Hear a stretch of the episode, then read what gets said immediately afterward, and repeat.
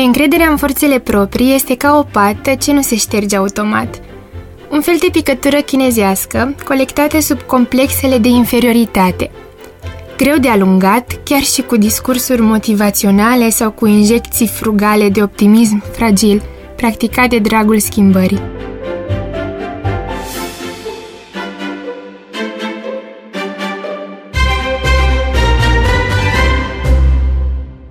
Este nevoie de ceva mai mult decât de o simplă exaltare a voinței pentru a demonta convingerea că nu suntem suficient de buni, pentru a ne întări stima de sine și a întrăzni să facem lucrurile în preajma cărora simțim iminentul risc al eșecului. Complexele de inferioritate sunt universal valabile. Primul care a folosit sintagma sentiment de inferioritate, așa cum o folosim astăzi, este Alfred Adler – cunoscut medic și psihoterapeut austriac.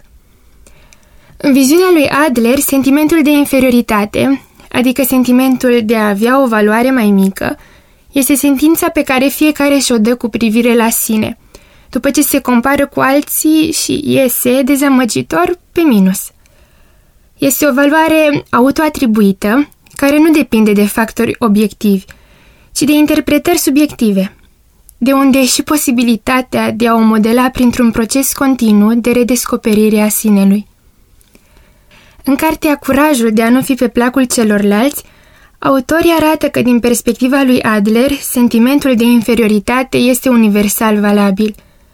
Oamenii se neasc neajutorați și pornesc într-o călătorie fascinantă de căutarea superiorității, dorind să atingă în permanență noi etape de dezvoltare –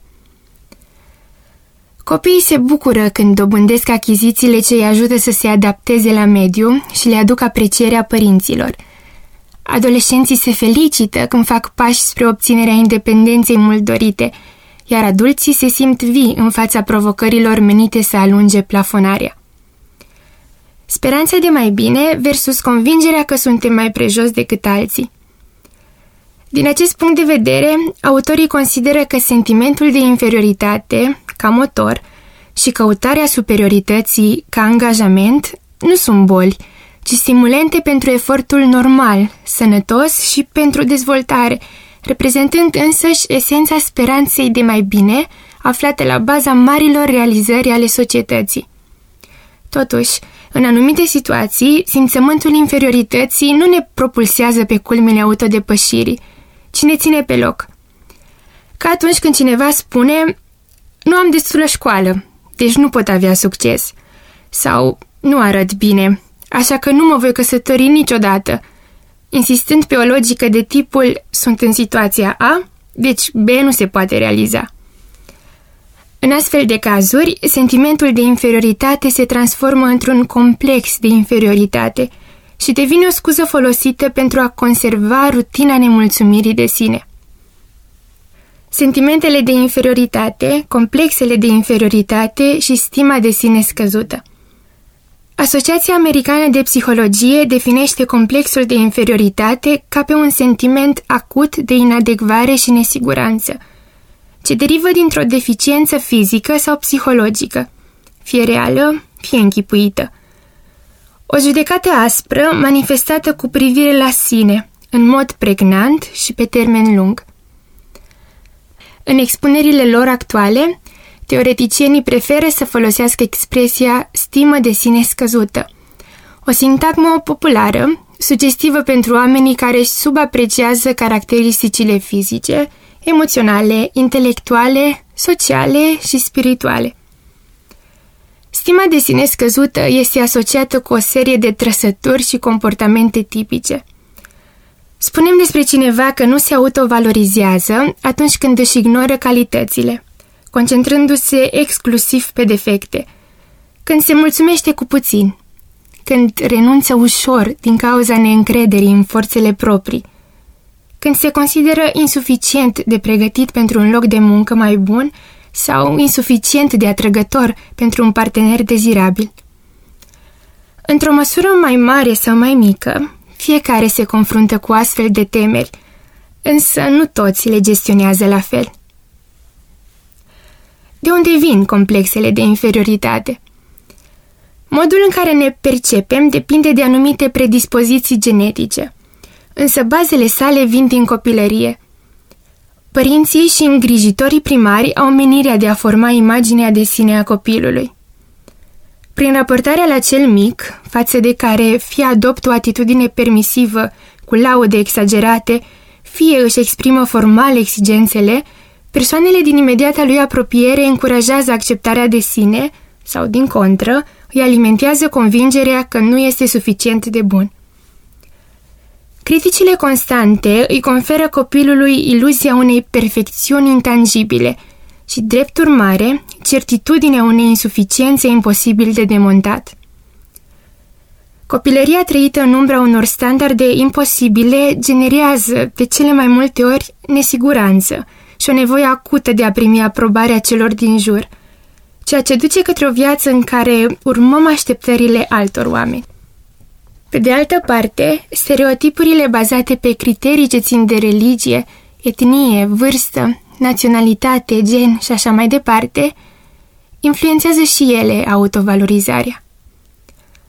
Studiile demonstrează faptul că femeile se consideră mai puțin pregătite și au mai puțină încredere în abilitățile lor de a promova din punct de vedere profesional, comparativ cu bărbații.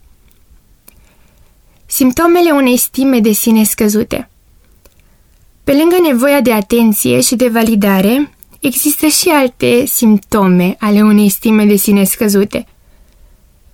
Sensibilitate crescută la critici, dar și la complimente – tendința spre perfecționism, repetitivitatea gândurilor supărătoare, interiorizarea persoanei pe fondul sentimentelor de rușine, vină sau neputință, asumarea responsabilității pentru nereușita altor persoane, izolarea de prieteni, colegi și familie, evitarea oricărui tip de competiție și implicit evitarea comparațiilor, lipsa asumării riscurilor, gestionarea eșecului personal prin umilirea celorlalți, adoptarea rolului de victimă, manifestarea superiorității. În anumite situații, stima de sine scăzută se asociază cu tulburări ca anxietatea sau depresia, putând dura ani întregi sau chiar toată viața. Puterea libertății este specific naturii umane să ne simțim inferior din când în când, spune Martin A. Ford, profesor la Universitatea George Mason din Virginia. Ce se întâmplă când sentimentele de inferioritate persistă? Când suferim din cauza propriilor limite, iar suferința ne împiedică să căutăm superioritatea de care vorbea Adler – când progresul este suspendat de autocritică, de acea voce interioară obișnuite să minimizeze valoarea personală și să amputeze orice gând al schimbării. Spre deosebire de Freud, pentru care oamenii stau la mila propriilor traume, Adler consideră omul ceva mai mult decât suma experiențelor sale. Îl consideră un agent activ al schimbării, care dă sens și valoare acestor experiențe, ridicându-se deasupra determinismului cauză-efect. De aceea, în viziunea psihoterapeutului, depășirea complexelor de inferioritate este o chestiune de exercitare a libertății. Dacă suntem captivi unui singur mod de a vedea lucrurile, ne va fi greu să înlocuim tiparele de gândire deficitare. Dacă ne percepem urâți, mediocri și slabi, întotdeauna mai prejos decât alții, vom căuta în permanență dovezi care să ne susțină concepțiile și ne vom comporta ca atare, intrând într-un cerc vicios dificil de contracarat. Vom deveni victime ale unui monolog interior bazat pe un șir neîntrerupt de gânduri automate, hotărâte să ne convingă de faptul că, în ciuda tuturor eforturilor, nu avem, în fond, nicio șansă. Gândirea utilă Schimbarea gândurilor care curg din inerție, a tiparelor cognitive adânc înrădăcinate în mentalitatea nemulțumitului de sine, reprezintă cea mai mare provocare. Totuși, alinierea gândurilor la o viziune pozitivă poate fi realizată prin introspecție, prin detașare și printr-o doză consistentă de curaj asumat. Din acest punct de vedere, filozofia alderiană este o filozofie a curajului și a folosirii, pentru că îndeamnă omul să-și folosească experiența în propriul avantaj, să curme gândurile iraționale și să dezamorseze acele modele cognitive care fac rău. Ca de pildă, gândurile de tipul totul sau nimic. Gândurile de tipul totul sau nimic sunt cele ce se supun unei imagini în alb și negru, care absolutizează orice nereușită, orice slăbiciune și orice eșec. Spre exemplu, din cauza faptului că nu a promovat un examen, cineva poate trage concluzia că este o cauză pierdută pe toate planurile. Filtrul mental Filtrul mental presupune interpretarea unei anumite situații din perspectivă pur negativă. Spre exemplu, cineva care nu și-a îndeplinit targetul de vânzări se va teme că toată lumea o să-l catalogheze ca bun de nimic. Răsturnarea valorilor Răsturnarea valorilor se referă la transformarea lucrurilor pozitive în lucruri negative. Spre exemplu, angajatul cu o evaluare excelentă va tinde să spună că reușita personală se datorează incompetenței colegilor. Graba spre concluzii negative Concluziile pripite se referă la formarea opiniilor negative pe baza unor interpretări exagerate, scoase din context. Spre exemplu, pentru că nu a fost salutat într-o ocazie, cineva căruia îi lipsește încrederea în sine poate trage concluzia că persoana respectivă îl detestă sau îl disprețuiește. Etichetarea sentimentelor ca fapte obiective Etichetarea sentimentelor ca fapte obiective se referă la ridicarea simțămintelor la rang de adevăr universal valabil. Spre exemplu, dacă eu mă simt stângaci, înseamnă că toată lumea crede la fel despre mine. Curajul de a nu fi pe placul celorlalți În cartea Rezolvă ecuația fericirii, autorul Mo Govdat spune să te lupți ca să primești validarea unei imagini pe care ți-ai ales-o este o bătălie pierdută din start, pentru că adevăratul tău sine nu este ceea ce pretinde eul tău. Vom fi astfel nefericiți căutând mereu ceva nou care să ne completeze imaginea, în speranța că cei din jur vor crede că imaginea suntem noi. Vom da greș. Întâi și întâi, ceilalți te vor valida rare ori pentru că sunt preocupați mai mult de propriul lor eu, nu de al tău. Pentru ca ei să aibă dreptate, tu trebuie să nu ai. Când reprezinți mai puțin, ei înseamnă mai mult. Fără a urmări să ofere o rețetă general valabilă pentru rezolvarea complexelor de inferioritate, autorii cărții Curajul de a nu fi pe placul celorlalți numesc trei obstacole care compromit acceptarea de sine – dorința de recunoaștere din partea oamenilor, o viață trăită pe placul altora și gândirea convențională. Referindu-se la cel din urmă obstacol, autorii prezintă legenda lui Alexandru Macedon, care, dorind să împlinească profeția ce spunea că cine va reuși să desfacă nodul gordian va deveni stăpânul Asiei, a recurs la o metodă neașteptată de a elibera carul mult râvnit, devenind simbol al regalității. Văzând cât de strâns și complicat este nodul, Alexandru cel Mare și-a scos sabia și l-a despicat brusc cu o singură lovitură. Nu înainte de a exclama, conform legendei, nu contează modul în care aceste frânghii vor fi dezlegate. Povestea este adesea folosită pentru a ilustra puterea gândirii neconvenționale, capabile să rezolve o problemă aparent imposibil de rezolvat, prin depășirea metodelor clasice, deja consacrate.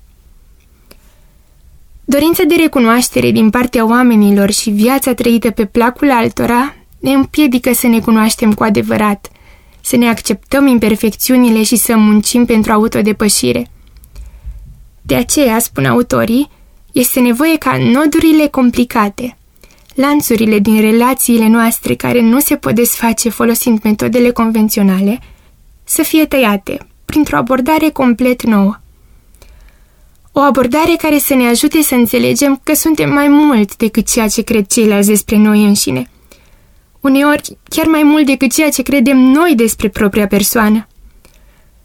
Nu trebuie să tratăm aceste credințe ca pe niște adevăruri absolute, definitive și irrevocabile, mai ales atunci când vrem să depășim anumite complexe și să o facem în mod real, nu prin activitatea setării de autoamăgire. Este important să ne simțim acceptați și să putem tinde într-acolo fără măști purtate în schimbul validării. Fără ajustări artificiale de natură să convingă auditoriul că ne încadrăm în parametrii doriți, fără să ne păcălim. Pentru a lupta împotriva complexelor de inferioritate, avem nevoie, în primul rând, să fim sinceri, oricât de mult ne-ar costa.